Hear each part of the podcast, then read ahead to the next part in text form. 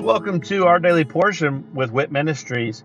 I'm Matt Russell and I'm the director of WIT Ministries. And at Walking in Truth Ministries, we want to help people to be able to live a more God centered, God focused life and uh, in every aspect of their life.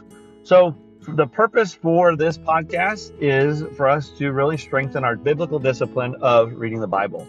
So, I'm going to read a scripture every day where I'm going to share a nugget about that scripture and then I'm going to say a little prayer at the end, and that will be the entirety of our episodes for this podcast.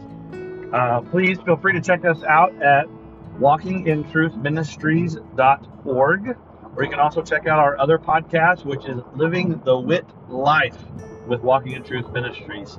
I hope that this podcast blesses you as much as it blesses me. And uh, let's go ahead and get started with our daily portion.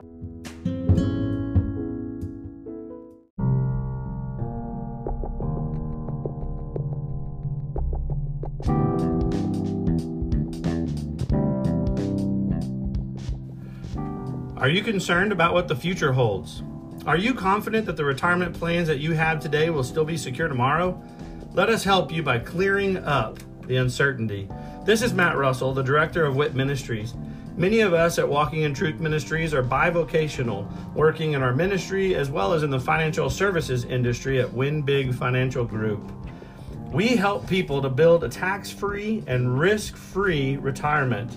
Give me a call at 817 903 2575 to support our ministry and to secure your family's financial future. Again, call today at 817 903 2575. Thank you and God bless.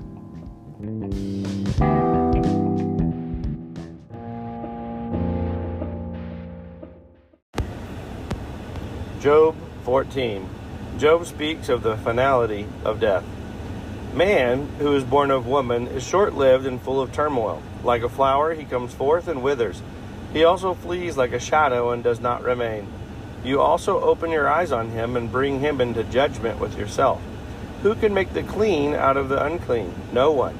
Since his days are determined, the number of his months is with you, and his limits you have set so that he cannot pass. Turn your gaze from him that he may rest until he fulfills his day like a hired man.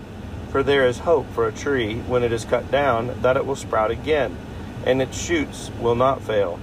Though its roots grow old in the ground, and its stump dies in the dry soil. At the scent of water it will flourish, and put forth sprigs like a plant. But man dies and lies prostrate. Man expires, and where is he? As water evaporates from the sea and a river becomes parched and dried up, so man lies down and does not rise until the heavens are no longer. He will not awake nor be aroused out of his sleep. Oh, that you would hide me in Sheol, that you would conceal me until your wrath returns to you, that you would set a limit for me and remember me. If a man dies, will he live again? All the days of my struggle I will wait until my change comes. You will call, and I will answer you. For you, you will long for the work of your hands. For now, you number my steps. You do not observe my sin. My transgression is sealed up in a bag, and you wrap up my iniquity. But the falling mountain crumbles away, and the rock moves from its place. Water wears away stones, its torrents, its torrents wash away the dust of the earth. So you destroy man's hope. You forever overpower him, and he departs. You change his appearance and send him away. His sons achieve honor, but he does not know it. Or they become insignificant, but he does not perceive it. But his body pains him, and he mourns only for himself.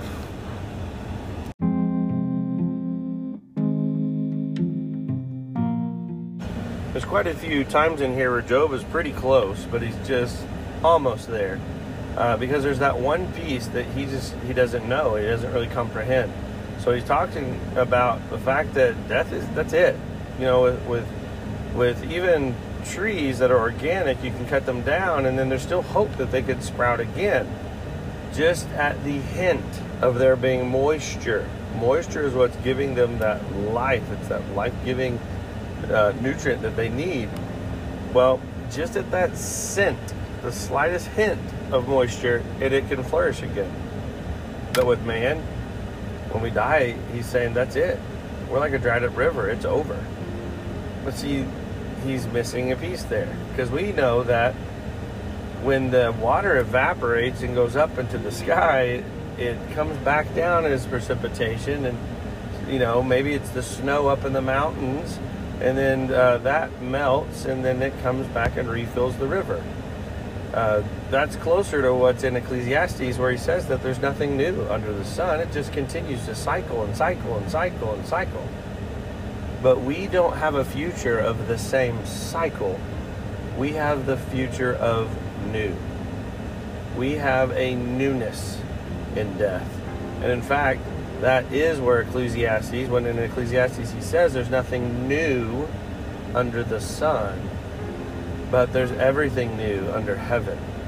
Under heaven, which means God's kingdom, under a life that is submitted and committed to God, there is new. Our flesh may die, but our spirit lives on for eternity. And then here you can see Job also says that when you pour out your wrath, basically, as you cast judgment, God, hide me. Hide me away in Sheol, in the pit. Hide me so that I don't have to face your wrath until it returns to you. Keep me guarded. And, you know, he's really close.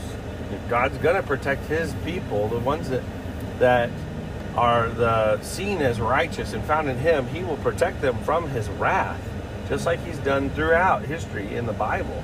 You can see every time he takes his chosen people and he protects them from the wrath that he pours out, but then he puts them back down. Now, he says to protect me from your, or until your wrath returns to you. But then from that point, again, we have a newness. We have a new, not a new life, and that's a kingdom, heaven, eternity. And so, um, he's so close. He's right on with so many things. But God is, it's almost as God is sitting there going, I have the answer for you. Just ask me. Stop whining. Stop complaining. And remember to trust me. So, Father, thank you that you do have an answer. And you've got the answer for us. And I just pray that we can stop with our complaining. We can stop with our worry and concern we could cast all fear aside and just trust you and know that you are in control. We give you that control. You don't need us to give it to you uh, for this earth, but you need us to give it to you for our lives. Because if we hold on to it, we're wasting it away. And it's so much better in your hands. So, Father, I give you control. And um, I just am so thankful that you do within your the will for your kingdom, our best interest is in your heart. In Jesus' name, amen.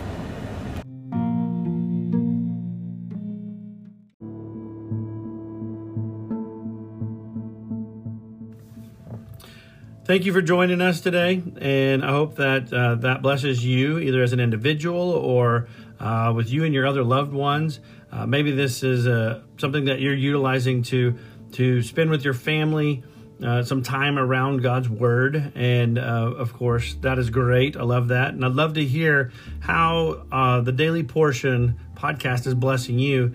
If you would just go to our website at walkingintruthministries.org and um, go on there and just drop us a little note about uh, this podcast or one of our other podcasts, or even just check out the events that we have available.